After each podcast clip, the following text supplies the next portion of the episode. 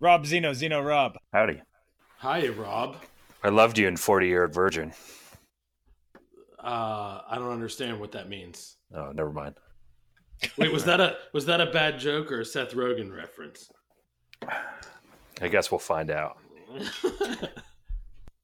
no, I get I get Seth, I get the Seth Rogen thing a lot. I'm sure you do. I don't know what that means, but I like the cut of your jib. Yeah. I knew you'd like him.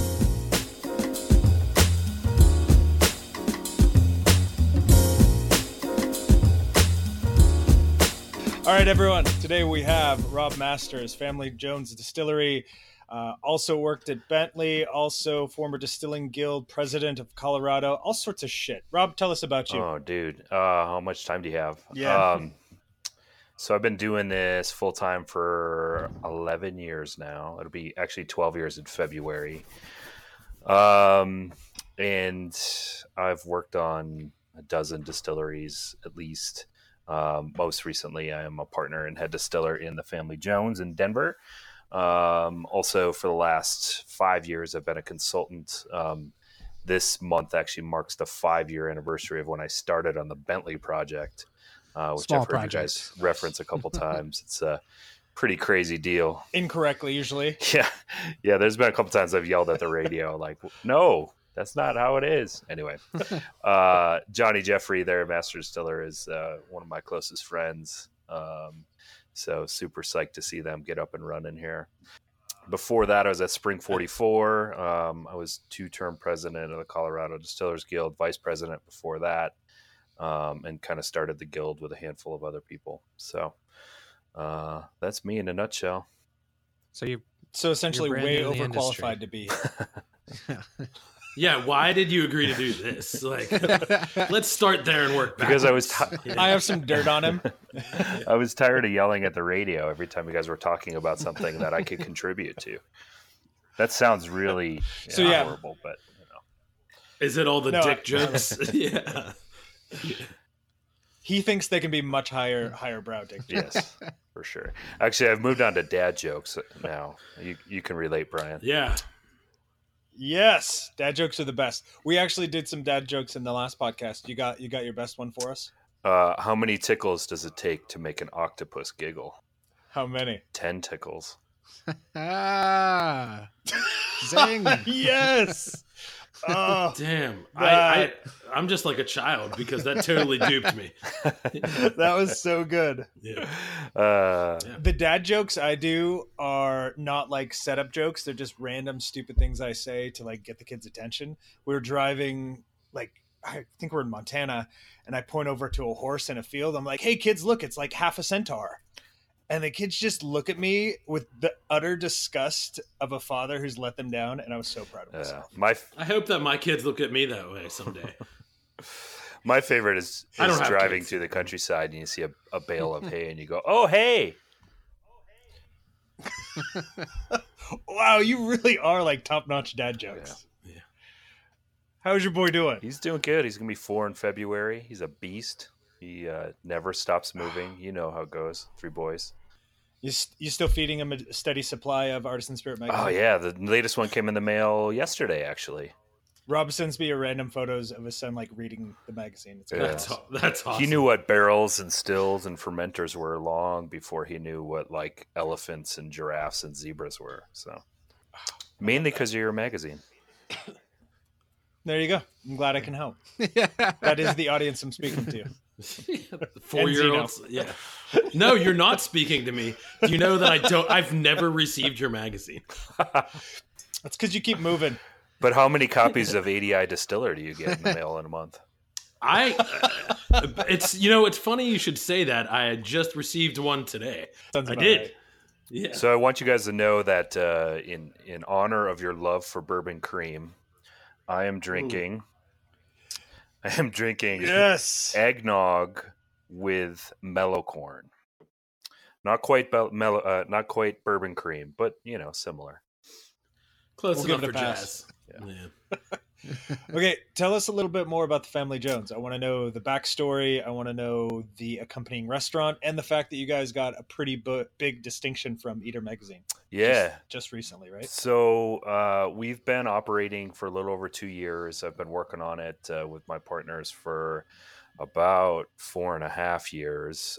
We have a production facility in Loveland, Colorado, about an hour north of Denver, um, and we've been operating that for two years. Uh, that's where all the heavy lifting happens. So we mash up there, we mill up there, we mash up there. We do probably eighty percent of our fermentation up there. Uh, we have a 400 gallon uh, hybrid pot column still with a neutral column. It's 20 plates in total if you use the four plate offset column. Anyway, so uh, we do a lot of uh, distillation up there. All of our barrels are stored up in Loveland, and then ma- the majority of our bottling happens up there.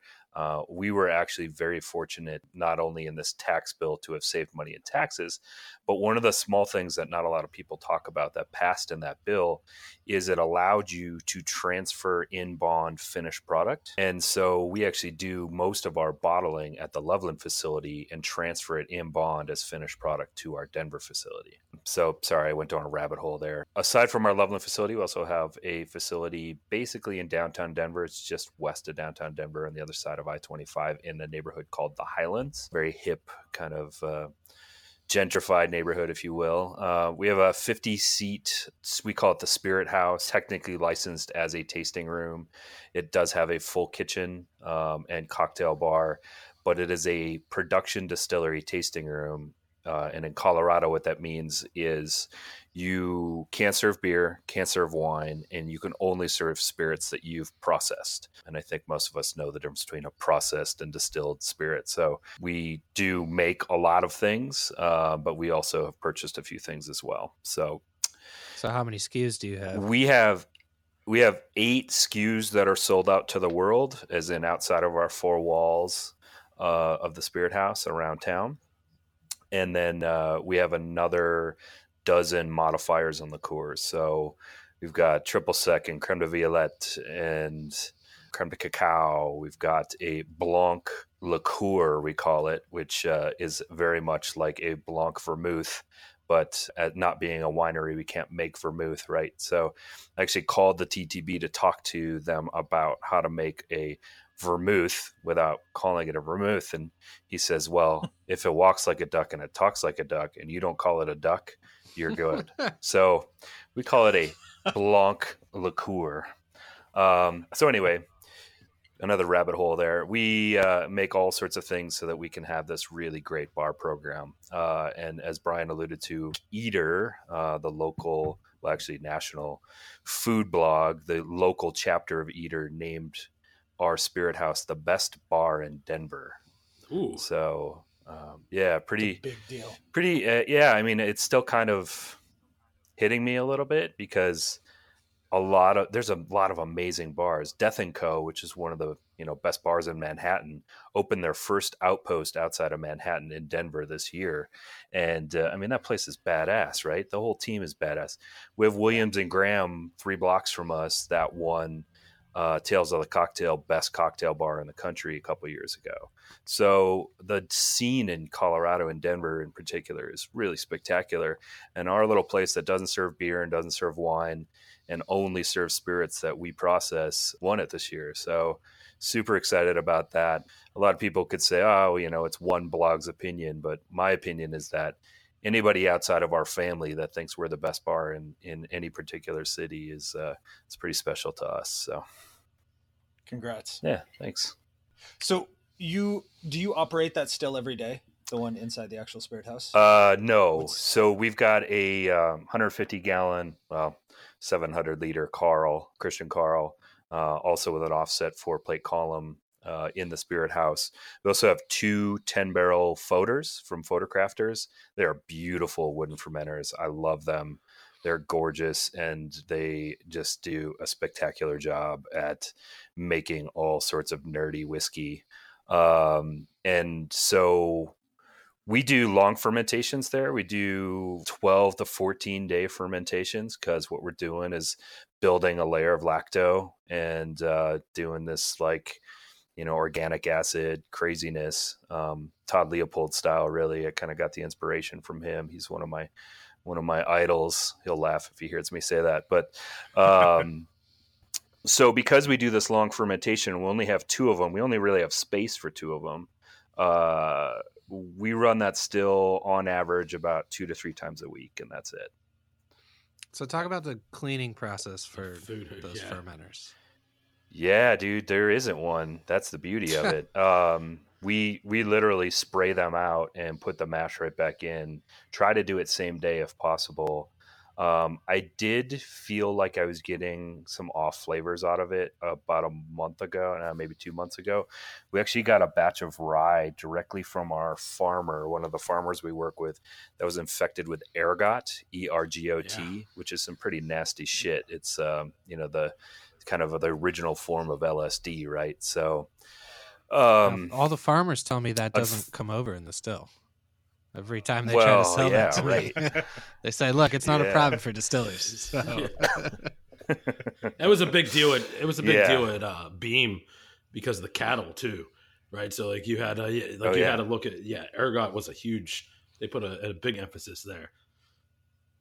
Right. You mean in terms of the spent grain? Yeah, on the spent grain, but like I mean, there was like right. you know the quality parameters for your grain intake. Uh, you know, at the size you're talking about, fifteen trucks a day right? And yeah. you know, not of rye, but you know, those I remember specifically, you know, ergot was because I didn't know what the hell it was until someone showed me. Yeah. So did you have it? Wait, so did you actually have that? So we did get a batch of ergot infected rye, we didn't catch it until we had, I think we had three mashes in in Loveland and our stainless, and then we had two mashes in in our wood in Denver. Uh, we caught it um, immediately just dumped all that stuff, um, got rid of it, and then uh, just to be safe, I put a CIP spray ball into those wooden firms, and I boiled water in the still, transferred it over, and just did a uh, clean in place, just with hot scalding water to clean those things out as best as possible. So that's the majority of the cleaning regime that I've done. Um, the extent of it, really uh, to date. They've we've been fermenting in them for over a year now, and um, you know I did talk to Todd a little bit about it when we had this infection because he's like the wooden fermentation god in my eyes, and That's his opinion was just put neutral in it, you know. Because um, if anything's going to kill it, it's neutral, and you don't want to put chemicals in them because yep. that's just going to infect the wood. So where did where did it come from? I guess Rob. I assumed it was oak. Where, what origin? Uh, our fermenters are Missouri white oak. Yeah, and I believe that might be all that Foeder Crafters works with. Uh, I wouldn't be surprised if they'd be willing to do other woods, but uh, at least what they offer, kind of out of the out of the factory, is Missouri white oak. So, did you decide to go that direction primarily because of Todd's influence, or did you want to? Was there a marketing aspect to it as well? Because they look amazing in that space. Uh, was the, what was the yeah, so kind of all of the above. They are absolutely gorgeous. I mean, you don't even have to be like a fermentation nerd to really appreciate them. Anybody who knows anything about woodworking can see the craftsmanship in them. They are not front and center, but they front and left right. They basically kind of frame our still in. If you see a picture of our spirit house from down below looking up at the still, you can see them on either side of the still. And ultimately the our facility in denver is built as a research and development and one-off distillery okay. so all the heavy lifting all the core SKUs um, are is made in loveland uh, at our production facility and then the denver facility is really for creating new things creating small batches of things for the bar downstairs uh, and doing one-off uh, barrels of unique whiskeys and you know, one way of getting unique in our whiskey program is by doing this wood fermentation. So, um, so do you do a lot of the same mashes of Loveland and Denver, just different fermenters, and then? Uh, we do do that. Um, yes, we we have a standard bourbon and rye um, mash bill, which after listening to the last couple podcasts of you guys, I'm kind of embarrassed to admit, but um, uh, but then Just in, remember, we don't know what we're no, yeah, right, and we keep waiting for like you know it to be call a, us out on it. Yeah, right. you know, we can get into this later or not get into it at all if you want. But my opinion on bourbon, I think Colton said it. If you put bourbon on the label, it sells three to one, four to one against every other whiskey you make. Yeah. Um, you know, I have a T-shirt that says "Vodka pays the bills," and you know, there's a reason for making vodka is because a lot of fucking people drink it. Um, and so it's the same thing with bourbon. Like, unless you're in the store or the bar to educate the consumer on why your quinoa whiskey is so amazing, hmm. people just aren't going to buy it. You know, they're not going to take a 40, 50, 60 dollar gamble that it's going to be good. So, um, I think having bourbon to get people introduced to your brand, and rye for that matter, is super important to your brand. Yeah. Um, Wait, so. did you just pretty much call bourbon the uh, vodka of whiskey? uh, I feel like man. you did. Yeah, that's is that how this goes. I mean, I that's what we're saying. You said on this podcast, we're just going to edit it to sound exactly like that. It's literally. Can I get a a t-shirt in- interview? Yeah. Can I get a T-shirt that says that? Yes. Yeah. Bourbon is the vodka of whiskey. no, that's see how that goes over at ACSA. It's gonna be so good. You have a you have a great point though. I mean, trying to educate a consumer is a terrible business plan. Right? Like it, it's impossible to do. Well, okay. Right? So you're in an inter- interesting position where you have this 50 seat restaurant, you know, distill yep. pub what are you seeing? Are the consumers coming in fairly educated? Are they coming in with smart questions, or are they just ordering what they're comfortable with? Because you have a really interesting lens that a lot of places don't necessarily. Yeah. So here's an interesting fact. You know, I said vodka pays the bills, but our gin outsells our vodka two to one. Damn. And I think it's because a couple of reasons. One is that our bar nerds, we don't call them bartenders, we call them bar nerds because they're all nerds. They love spirits and they love bartending and whatever. They're really good at kind of talking through our different SKUs and, you know, which cocktails are right and all that kind of stuff. And I think we get a more educated consumer in our place because, you know, the person who's looking for a vodka soda doesn't necessarily go, Ooh, a distillery. I want to go check that out, you know? Yeah. So, um, I think that that helps. The whole point of the R and D system there, and so uh, my system is sized so I can make one 53 gallon barrel of whiskey or aged product. Let's just call it that. So I've got a barrel of corn whiskey racked. I've got a barrel of wheat whiskey racked. I've got agave spirit racked. We've got Genever racked, all just single barrel. And the idea is that I can take a chance on those 40, 50 cases in a year or two by just selling them across our bar. Like we have a, a, a, an easy outlet to sell things that maybe you'd have to like have a really good relationship with a retailer to to sell that for you right? And so that's the idea behind our spirit house and the r&d system that's built above it is to make all these kind of one-off things so that every time somebody comes into the spirit house there's something new for them to try something new for them to check out. Um, so did that answer your question? I hope it no, did. are, yeah. are these are these uh, distillery pubs pretty common in in denver and colorado? I know there's well, only a few states so, that even allow them. So yeah, so Distillery Pub is actually a different license in Colorado. In Colorado, we have two distillers license. We have a manufacturing distillery, which is what we, what, what we are, uh, and in a manufacturing distillery tasting room, you can only serve what you make. So no beer, no wine, only serve what you make. They don't care whether you have food or not. They don't care whether you make cocktails or not. I mean, they do care. They want to make sure you're checking IDs and all that fun stuff. But there's also a distillery pub license which a certain percentage of your gross revenue has to come from food.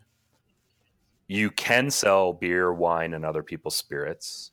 A certain percentage of your spirits has to be fermented on site, which is super interesting because I don't think they ever actually put a number on that.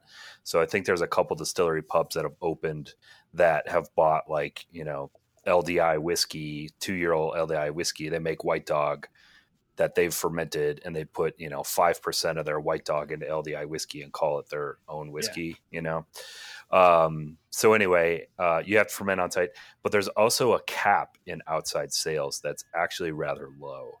Um, and if you look at it from a business plan perspective, it's mainly a, a license, a law that's written for a restaurant that happens to have a distillery in it, as opposed to a distillery that happens to have a restaurant in it. So but that being said, it's a fairly new thing. and I believe there's only three or four of them, and none of them have really been open long enough to really know whether it's going to work or not. You know, so we'll see. So, do you guys do food? Or you yeah, just focused on cocktails? We do, yeah. Yep, we do food and we do cocktails made with all our own spirits. And so. food made with all your own spirits too. With all your own spirits. Yeah, that's what I was thinking too. Yeah. Yeah. yeah, we have what we call the bitchin, uh, which is a bar slash kitchen. So there's room enough back there for two bartenders um, and then two chefs, and they basically work kind of right next to each other. So the idea is that the bartenders and the chefs are always working together to pair things. Um, you know, somebody orders a uh, chicken slider, they can go to the bartender and say, "Hey, you know, what what pairs well with the chicken slider? Oh, you should have this martini or you know this cocktail, whatever." So, yeah, we do. And sometimes, sometimes bacon grease will jump up and hit land in somebody's cocktail. Yeah. Oh. And then you win bar of the year. Mm. Yeah. Yeah. bacon grease in all of our drinks. We, yeah. we have been known to do a few things with meat and spirits. Um, I can't go into a whole lot of details, but there may have been a smoked pig's head hanging in Doing my God's work. Point, so. Yeah, that's awesome. That is pretty great. Did you put a uh, Slim Jim and a, a Malort? Because that's a thing. I had it. It was actually. I was like, "This." I I'm upset with myself that I don't hate this. We're upset with you too. I mean, the Slim Jim was the best part. Obviously, soaked up all that Malort, yeah. and I'm like, oh yeah. Uh, we had an account that made Malort ice cream a couple months ago, and uh, I was over there doing a call, and uh, he brought it out, and it actually didn't suck. It wasn't great. I mean, that's kind of what it suck. needs, right? Is a ton so. of sugar. yeah, pretty much. Yeah, sugar, cream. cream, and eggs. As he slowly sips his eggnog. Yeah, right, yeah.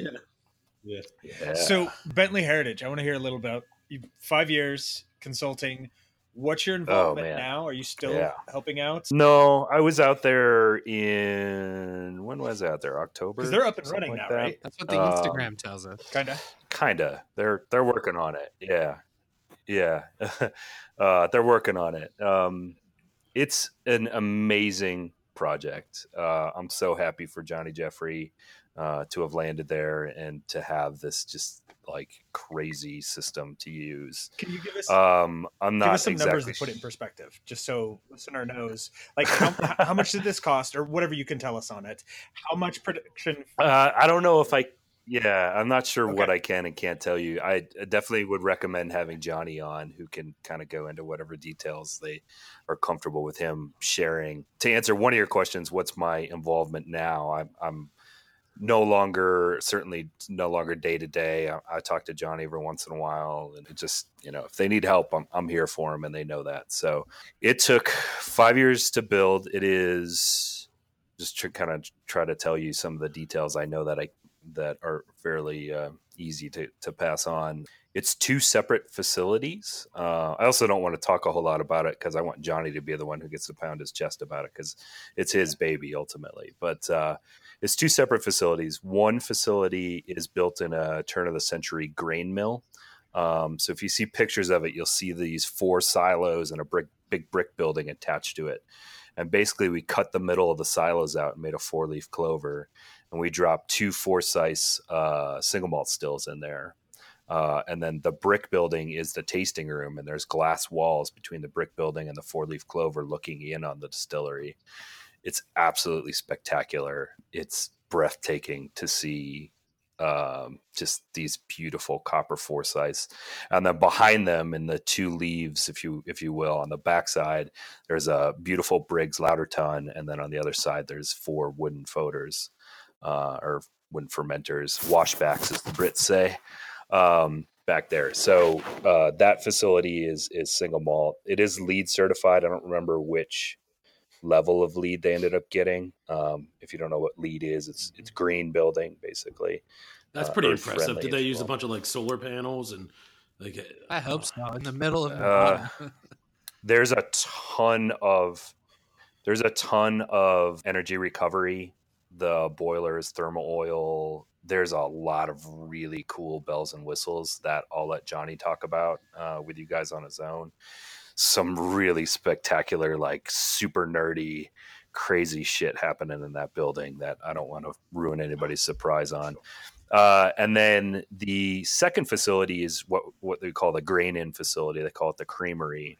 And in the creamery, they make uh, American style whiskeys or grain in whiskeys, uh, neutral spirit, and then um, you know liqueurs and gin and all that fun stuff. Uh, that has a five thousand liter Christian Carl in it with two oh man, I don't remember how many plates are on that thing. I want to say each column is 20 plates, so it's like 40 plates. Also, some super nerdy trickery on that thing that I'll let Johnny talk about. Um, there's five wooden fermenters in there, and then there's two stainless fermenters. So those are the two main distilling facilities. They also have offsite barrel storage, a couple different versions of barrel storage. I'll also let Johnny get into, uh, and then grain processing. So one of the coolest parts about that whole project is that all of the grains come from Chris Bentley, who uh, owns Bentley Heritage, they come from his land within three, four miles. I don't remember how many acres, but he's got a lot of acreage in farmable land. So every grain that's processed through that beautiful facility comes from the land with comes from the Carson Valley, which is this kind of mountainous valley just south and east of Lake Tahoe and uh, so they have malting on site. They've got auto malters, they got floor malters, they've got roller mills and hammer mills, uh, and lots of grain storage. And uh, it's a really spectacular project from top to bottom. A lot of amazing. So any go ahead. Any malt, any malt they're using is it's all done on site, self malted as well. Yep. Yeah. Yep. That's yeah. Awesome. Yeah. A lot of amazing people involved too. Um, you know uh, all the people that Johnny's hired underneath him and, and the people who are running it uh, alongside Johnny, the sales team, the marketing team.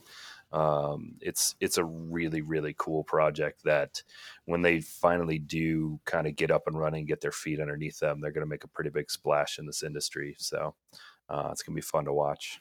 Yeah, one of the coolest things I saw out there was their spent grain is all self composted on on site. Yeah, Yep. Yeah, they didn't. They didn't. We talked to, for a while about doing biodigesters, but uh, we stayed away from that because everything I've heard about biodigesters from breweries that use them is that they really don't work that well. Um, they're more of a pain in the ass. Uh, and they, they ultimately just become more of a marketing tool than anything. So we stayed away from that, but they've always had a compost kind of program on site. Uh, and so, yeah, all the grains are going out to the compost. So, so that's pretty cool stuff. World's longest teaser for Johnny's episode. Seriously. Yep. Yeah. yeah. yeah. No, I will I definitely look forward to the day you guys get him on so he can talk to you about all the really nerdy, crazy shit that he's got to got to play with. Hey, tell so. us a little more about uh, when you said you kind of helped start up the Colorado Distillers Guild, and that's not something we've talked as much about on the podcast. Is actually guilds managing them, how important was that for you guys in Colorado? Because you honestly have Colorado has the largest, not counting Kentucky, one of the largest, most active guilds. But I just want to, I just want to interject here. I'm pretty sure we had a guilds episode, Brian. I never listened to this podcast. Certain. we had a whole episode about guilds. That doesn't that doesn't mean we said anything important. yeah. It had no value. Yeah, because it was just it us had no talking. content. That's why we're asking Rob about it so he can actually tell us. Oh man, uh, guilds are important. It's uh, I tell you what, like it's not an easy job to be on the board of a guild. Um, it's really hard to make everybody happy because um, everybody's got their thing, right? We started the guild. Oh man, 2009, 2010, somewhere in there. And honestly, we didn't do a whole lot with it the first couple years. It was, it's just specifically, I think most people listening, and you guys in particular, know what it's like to start a distillery. And in the first two, three, four, five years, you eat, breathe, and sleep your distillery. And so to throw operating a guild on top of that is really tough. And it's thankless work, you know, like ultimately nobody's getting paid to be the guild on the on the guild board. It's it's it's truly a volunteer thing, but it's super important. It's important to have a united front. It's important to be able to use it in marketing, in legislative stuff. In Colorado, we've got some really amazing laws, and so when we started the guild, the first couple uh, years and the meetings we would have, everybody would be like, you know what? The laws here are just fine. Let's not upset the apple cart. Everything's fine. Let's not try to change anything. Uh, and then what happened is the big box stores came in, and uh, because in Colorado you're only allowed one off-premise liquor license, so the big box stores were coming in and they would open up their one store. There was one target and one safeway and one king soopers and one whole foods and uh, they wanted to be like other states so that they could sell it was more high strength beer. In in grocery stores and convenience stores you can sell 3-2 beer in colorado but nothing stronger than that. No spirits no wine and uh, no full strength beer. And so they were really pushing to get full strength beer on the shelf uh, in particular, and then also wine and spirits into the grocery stores and convenience stores. Well, the Walmarts and Krogers and Safeways and whatnot of the world have a lot of damn money. And they have more money even than the united front of distillers, brewers, wineries, and all the individual liquor stores of which you can only own one license, right?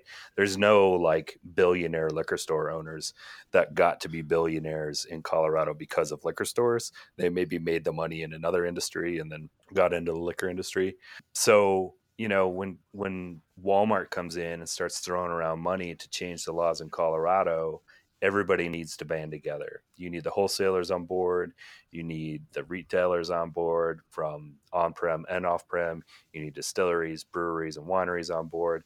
And so that's when the guild really started to mobilize and, and become more of a united front of legislation and things like that. And, you know, to be honest, I was actually, I had kind of stepped back from the guild at that point because I was consulting and I didn't even have a Colorado distiller's permit at that point. So I kind of stepped back and, and PT Wood, who's another hero of mine, uh, pretty spectacular human being, that guy, he became president after me and he really kind of pushed the legislative agenda along with uh, Stephen Gould from Golden Moon and a couple other folks. So, you know, without the Colorado Guild, the the big box stores eventually did get the law changed, but it's a long changing law, as in they can have one license for now, and then in three years they can have another license. I don't remember the exact numbers, but um, you know, had there not been a united front of guilds for distillers, breweries, wineries, and whatnot, they would have come in and been able to open five, six, ten stores all at once. And as distillers, what we as craft distillers, what we the reason we don't want that is the idea is all those big stores are going to buy the top 100 SKUs and that's it. They're not going to buy craft, right?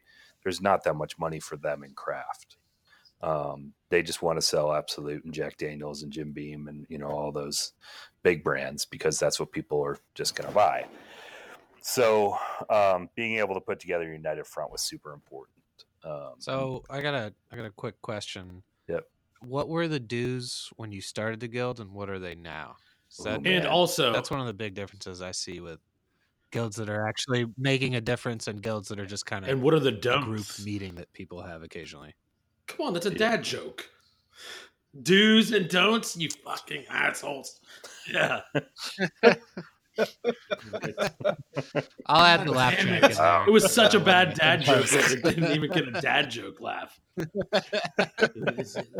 yeah, dude, you were much better you on forty. So much better. You had a lot better jokes. I was like, wait, was, was, was, he in Superbad? Yeah. All right. No, that's a good question, Colton. I want to know too. Yeah. Honestly, Colton, I don't remember. I want to say it's 150 bucks when we started it to join as a distiller. Um, and then maybe it's like 250, 300 now. Um, it's nothing. It's not, so it's still not very much. Yeah, it's still not very much. The idea is so there's a couple ways to make money as a guild. First is to use a lot of free labor. Um, you know, like I said, all sure. the board members are volunteers. Nobody's getting paid. Nobody's getting rich off of being a board member of the Distillers Guild. They're selling sponsorships, so that's definitely, admittedly, something I was not good at. One of the many things I was not good at as guild president. Selling sponsorships to people like Savor or Tappy or uh, you know any suppliers or vendors, label companies, things like that. Uh, and then we had a consumer event for two years that benefited the guild called D-Still um, that maybe you guys had been to, maybe you guys didn't.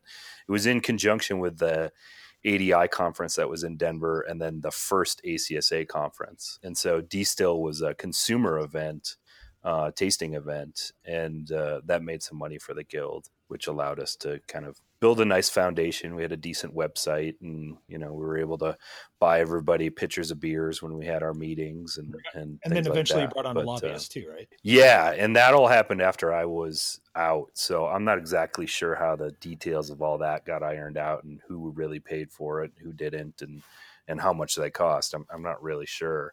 Um, but yeah, the guild did bring in a lobbyist, and I don't know if it was. It certainly wasn't a full time lobbyist. I think she lobbied for a handful of other things. Um, so just just as long as it wasn't also beer and wine, right? Yeah, I think they had their own lobbyist. Yeah.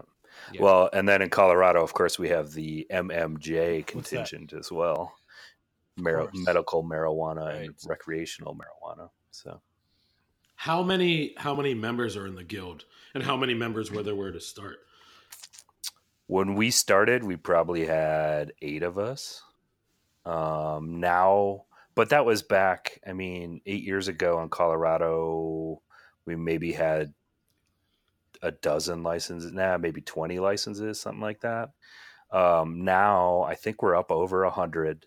Um, and I don't know what the current membership is. My guess is we probably have 50 to 60 members. That's so, awesome. Yeah. yeah. How has uh, marijuana, legal marijuana affected the state? Oh, I wasn't even going to, but you brought it up, so now question. I'm curious. I thought you were just asking how marijuana. It's is. all good. It's all good. Yeah, no. How's the weed like compared? To It's good. It's good. I, I, support it. Yeah. yeah. Hang on, let me put my joint down. Yeah. Um, as someone who's made a whole career in shitty movies about smoking pot, uh, yeah. it's a great Pineapple Express really was one of the best, I will say. um, marijuana in Colorado. Okay, so the one thing that my knee jerk reaction is uh, whenever people ask is it's not that big of a deal here. Like people do not. I, there's four pot shops within a mile of my house, and it's just like when it became legal, and we were the first to be legal for what a year or two before anybody else did. It, it really wasn't a big deal. Like no, nobody was really talking about it. It was just kind of like, oh, look, there's a pot shop, you know, whatever. We had already had medical marijuana, so it just kind of, it, it, it literally was not a big deal. The tax revenue is ridiculous. So I think it's a net, it's a net positive. Now, what a lot of people want to know is um, you know how does it affect business particularly spirits business and people who make spirits i went to the hill climb for acsa in dc and uh, a handful of the lobbyists that i met there the federal lobbyists they all wanted to know like the discus people they wanted to know our opinions on you know what marijuana was doing to spirits and uh, I, I think it's helped us now in long term it may not help us but i think it's helped us because our tourism is up and there's a lot of people moving to Colorado, whether people are moving and, and coming to visit here because of marijuana or not. Uh, you know, it's hard to say. I mean, it is a beautiful place to visit, and the weather's beautiful, and we've got the mountains, and you know, lots of really cool things to do. Uh, but we've always had that, and so the new thing, the new the new denominator, is that we have marijuana, and it's I think it has brought a decent amount of tourists into town and when they come to town, they don't just smoke weed, right? They go eat dinner and they go uh, drink at bars. And so I think because of that, it's it's helped the spirits and, and beer industry. So the categories, yeah, yeah. My wife warned me that the cat was going to come downstairs and start screaming. uh, is there, yeah, going to be so, some kind of crossover with marijuana and spirits industry? And if you think not right. till not till it's federally right. legal, TTB's yeah. not going to have that. Yeah. I mean, trust me, we get calls can I, can all the time. People want to do something, yeah. you know, specifically when it was new. I guess that was more um, my question: is like how many people were like, "Where's your weed absinthe?" Yeah, right. yeah. yeah. yeah. Um, no, it's uh, it'll be interesting to see how it all plays out here because and a lot of the research that I've seen is that the beer segment, particularly cheaper beers, macro beers like Budweiser and Coors and those guys, are the ones that are going to get hurt from marijuana more than high end craft spirits and craft beer and wine because it's just that sort of crowd, right? I don't know. I guess it's kind of profiling a little bit to say that the Bud Light drinkers of the world are also the ones who are smoking weed, but um, you know that's that seems to be what the studies Science. show. Whether they're right or not, we'll see. So speaking of TTB, and yeah. we haven't, we'll probably do a podcast on this, or we might have already done it. I don't listen to this fucking show, so Zeno, correct me if we've already talked about it. But TTB just came out with some of their potential changes and open it's an open period right now where the community and the industry can talk about and comment on some of these proposed changes. Have you had a chance to look at that and do you have any thoughts on some of those bigger changes that TTB is yeah. uh, potentially advancing forward? Yeah, man, the barrel thing could be interesting. You know what I was really disappointed in is that this the American single malt category didn't get added in.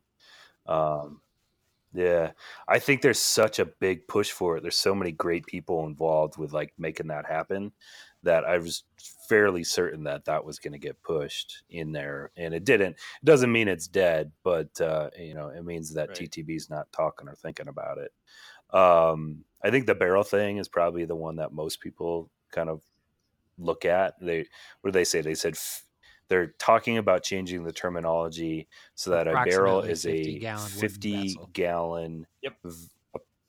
yeah approximately 50 gallon cylindrical container um, so I guess that takes the squirrel. No! Yeah. They're not. It's just fun to say. no, they're not sponsors. No, they. Yours, yeah. Well, now they're not. God, TTB and Rob. Damn it! Fucking government again. I was reading. Do you guys get the yeah. uh, Mark Brown industry newsletter? Yeah, I was reading that the other day after that came out, and then I don't remember whose article it was. I got a I got a question yeah. about that. So earlier this week, he sent out two, right? And the first one said like, or or he sent out one late, which said, you know, apologies, this is going to be a few yeah. hours late. Does that mean he's up at three in the morning yeah. every so every morning curating this list? Yeah, what I was told is that the guy is like doesn't really sleep, and and who knows, this could be a rumor, but this is what I was told uh, from a fairly uh, reputable source who used to work at Buffalo Trace. But evidently, he has a um, a treadmill with a computer on it. And what he does is he gets up early in the morning and he walks on his treadmill and he collects all these articles and he sends them to somebody, his assistant or whatever, um, who then just takes them and puts them in the email and sends them out. And it's usually out by like 7 a.m. East Coast time, you know. Now we know. Starting rumors about Mark Brown. So, anyway. secret's yeah. out. Yeah. he is a robot. Yeah. He's well, he's a robot, actually. I'm gonna wake up even earlier. yeah. And, beat him to the punch. yeah. Get my assistant to uh... well knowing that what i think is most interesting and he he is the most on top of brexit i've ever seen. Oh yeah. He loves his brexit All right. so yeah. the barrel situation what are your initial thoughts? I, w- I want to hear everyone's thoughts on this going basically standardizing it to an approximately 50 gallon vessel. That obviously has an impact on not everyone but some of the smaller distilleries that are doing stuff in those you know really small barrels putting it in for a year it it could really change their business model. Yeah, it totally doesn't affect me at all. well, I'm a traditionalist. Uh, all my barrels are 53s. I'm going to pound my chest about that. I just, you know, it's just the way that I like to make whiskey and it's my style, right? Uh, but I've had a lot of really good whiskeys come out of smaller barrels that I've tasted. Um, some really good friends make whiskey in smaller barrels. And so I think it could be definitely an industry changer, specifically yeah. on the craft level for sure. Plus, just why why limit it? Like why? Yeah, what does it matter, innovation right? Out. If it, if they make bad whiskey, they make bad whiskey. Yeah.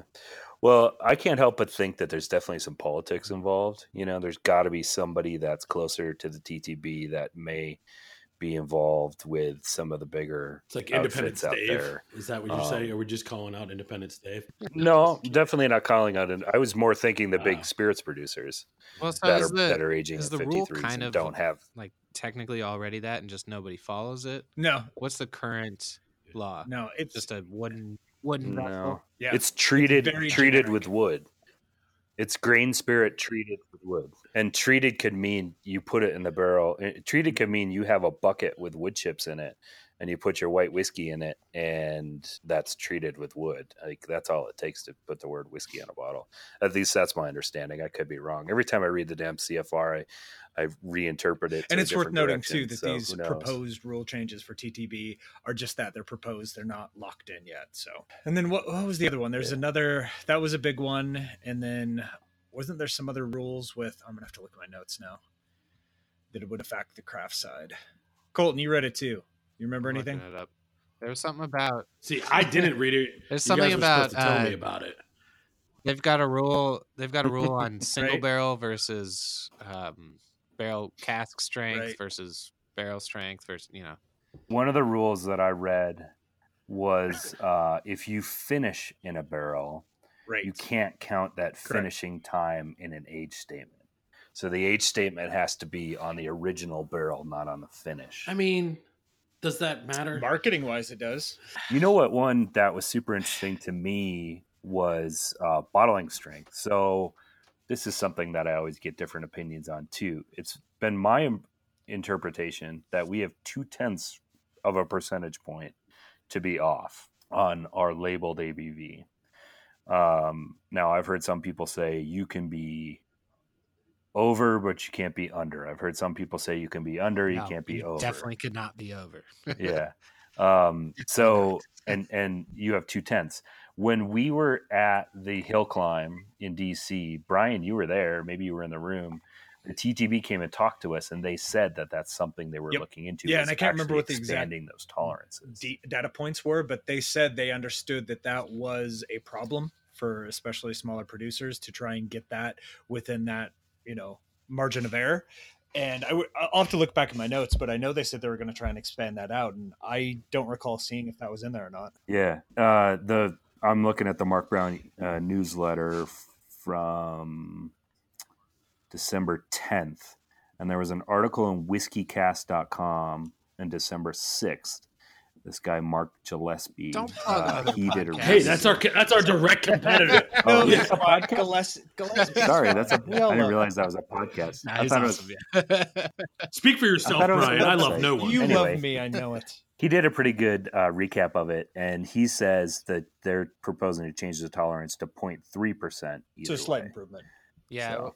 the the people who get not hurt the most, but who have the yeah. hardest trouble with that is when you have really sugary liqueurs or something, and you're not yeah. you're not oh, accounting yeah, for that, and then the TTB comes in with you know their fifteen or thirty thousand dollars science equipment and yeah, my my favorite thing that the TTB talked about to us on the hill was that, and then I also loved how they talked about basically the additives people were putting in that were basically illegal and poisonous, like the uh, what was it, the was leather, the leather, the, yeah, tanned, yeah, the yeah. tanned leather strip that was leaking out chemicals into the product, and then pieces of concrete. that was definitely my favorite. Is people thought it would be a good idea to just drop a chunk of concrete in a glass bottle. The thing with the thing with liqueurs too wow. is that you can't even use a DMA. You have to use an like Alcolyzer. The, yeah, and, and, but not even that. Like only certain Alcolyzers. Well, the right. Alcolyzer has to be calibrated, so you yeah yeah you have to get it right at one point, and then you... and like and certain. But like certain facilities have to get their Alcolyzer of TTB approved, right? Like you, I couldn't go out and buy the same Alcolyzer yeah. as Jim Beam. Mine isn't TTB approved, right? The yeah, it's it's a whole mess of. Yeah, I could imagine people with liqueurs getting. Well, everyone screwed. everyone's supposed to get their hydrometers TTB yeah. approved, right? TTB calibrated. Yeah, but that's that's do you, do you think everyone does that? Of course. of course. they do, because this is a great industry, and these are our yeah. peers, and we nobody self-regulation is very important. And also, no one has ever distilled at home prior to getting their license. Uh, ever. You know, another interesting one that was thrown in there is state of distillation on the label, which, yeah. uh, being in Colorado, we'd actually be fairly happy about because there's a few producers here that Mount, mountain whiskey follow that. well, what's interesting, well. what's interesting about that is it's only whiskey. I think. Oh, really? Yeah. Oh, that's oh sure. was it? I didn't really. Mountain whiskey. Yeah. Drinking whiskey on a mountain. but now you have to say which state the mountain's in. Yep. So it's key. Yeah. Yeah. Because there's a lot of mountains in Indiana. Good stuff. So what's next for you, man? Oh, me? Uh, yeah. A dozen more kids. uh, the Family Jones. Yeah, no. No, definitely not that. Uh, the Family Jones, man, we're just uh, we're doing our thing, trying to trying to make it a viable business like all other distilleries out there. Um, as most people who are listening and you guys know, it's it's not an easy business. It is not an easy business, and uh, so just you know, we've got an amazing team and continuing to build the team and build the brand and uh, do our thing to. Uh, we really want to own our backyard first before we start spreading our wings out uh, into the rest of the country. And I'm a true believer, and the rest of our team's a true believer that this industry is really regionalizing. You see it in beer. Um, you know, we watched New Belgium become this giant beast in Fort Collins. They expanded out to North Carolina, and I've heard rumblings that it's not going so well, and uh, you know I think a lot of that has to do with with regionalization. You know, there's there's Leopold Brothers in Denver, and then there's another version of Leopold Brothers in other major cities. You know, Boston and New York, and you know Louisville. There's plenty of Leopold Brothers style uh, or size. So uh, I I really think that things are regionalizing, and so we we don't feel like taking over the world uh, tomorrow. That's for sure. Um, and so we, we want to own our backyard, get a good footing on us, and see where that takes us. Good stuff, man. All right, guys, do you have any other questions? I don't, but I think Rob should do the grumble, the uh, final thoughts. Yeah, grumble. give us a final thought. Because yeah, because I, I am like with you two ladies on this podcast that don't have a deep voice, and Rob has this nice voice. He should give a good. he should give a good grumble, like a a final thoughts grumble. Give me an idea of a final thoughts grumble. it's like utter disdain for what you're doing at the moment. Almost cream. Oh man, uh, I'm watching Philip Rivers just beat Kansas City. Both teams I really could give a shit about. Um, but that was a good grumble, right? There was, was utter disdain. But, yeah. but can Philip Rivers like how many years do they have to give that guy? How many chances does that guy need to get as a quarterback? As many like, kids as he has yeah, I mean, it that was like uh, Tony Romo in, in Dallas. Like, you know, how many chances did that guy get before they finally got rid of him? You know, I'm a Vikings fan, so I can only talk so much because uh, you know we just spent a shit ton of money on Kirk Cousins. That's not really performing all that well either. So cool. Ugh, football. Final thoughts. uh, you know what I would love to get across is we have a year left on lower excise taxes. Um, I really, really, really want everybody to understand that that's real fucking money. Um, our company in the first three quarters saved over seventy thousand dollars because of reduced federal excise tax. That's real fucking money. I mean, that's that's two jobs right there for us. That's two employees.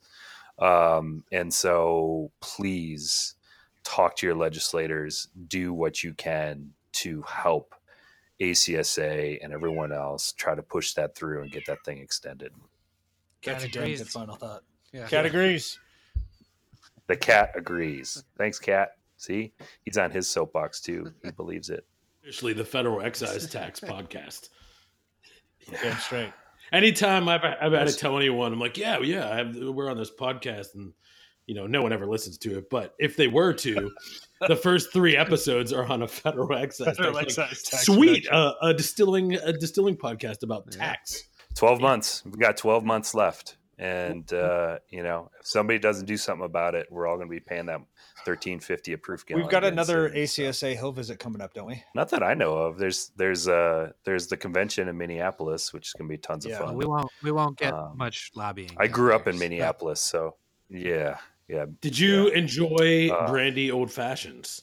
Uh, yeah, yep. And uh, we had Phillips distilling in our backyard, so Blue 100 and Hot 100, and uh, I'm trying to think of the other brands they had, but they had this whole lineup of schnapps. You know, it was like hundred proof peppermint schnapps, mm. which uh, it keeps you warm. Let's just sounds it amazing. Way. It's a solid yeah. high school experience. blue 100 and blue Gatorade. Yeah. I'm just going to leave you solid. yeah. Solid high school experience is the name of your porno. no, no. It's legal. Good luck finding finding that one. yeah. Well, Rob, it's a little specific on porn websites. All right. yeah. uh, I love you guys.